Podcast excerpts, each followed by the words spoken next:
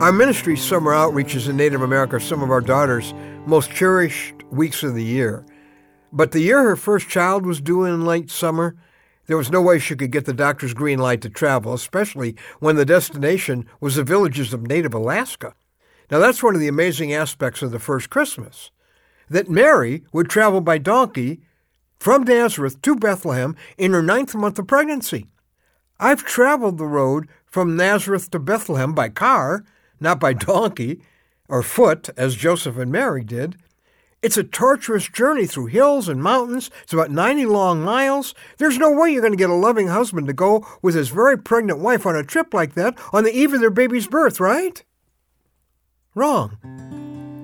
I'm Ron Hutchcraft, and I want to have a word with you today about the unstoppable plans of God. For almost 500 years, the prophecies of God had said that the Messiah would be born in Bethlehem. Little problem. Joseph and Mary are living 90 miles away in Nazareth. There's apparently no way you'll ever get Mary to Bethlehem when the Messiah in her womb is full term. But the plan of God says Bethlehem.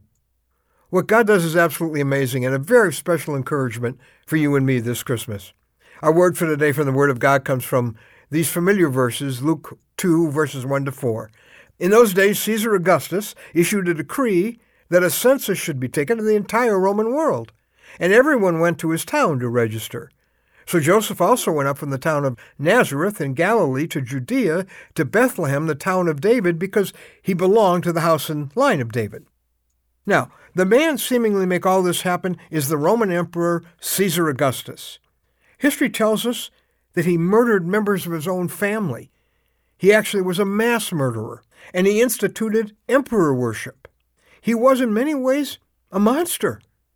And here is little Joseph caught up in the great whirlpool of history. But it is Caesar Augustus who turns out to be the big player in this divine drama and yet just a footnote to history. He thinks he's flexing his muscle with this universal census. But this most powerful man on earth is but a, an unsuspecting instrument in the hands of a sovereign God. God will get his destiny couple to his destiny place, even if he has to move an empire to do it. The Christmas story is God's powerful statement that God's plans are unstoppable, including his plans for you. Plans that he says in Jeremiah 29:11 are plans to prosper you and not harm you, plans to give you hope and a future.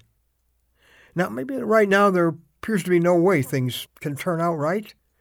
The money isn't there, your health isn't there, the relationship looks impossible, the job frustrations are mounting, the mountain isn't moving, and the answer isn't coming. It looks like there's no way for things to work out, not enough time for an answer to come.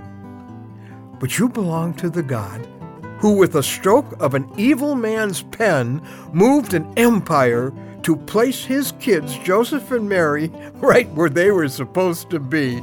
Yes, there was a difficult process, but God delivered them exactly where they were supposed to be.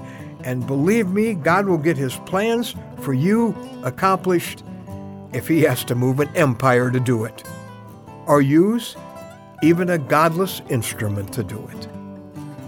Jesus was born in Bethlehem. Just getting him there was a miracle. So, would you relax in the strong arms of the God of Bethlehem? He will move whatever he has to move to finish what he has started in your life.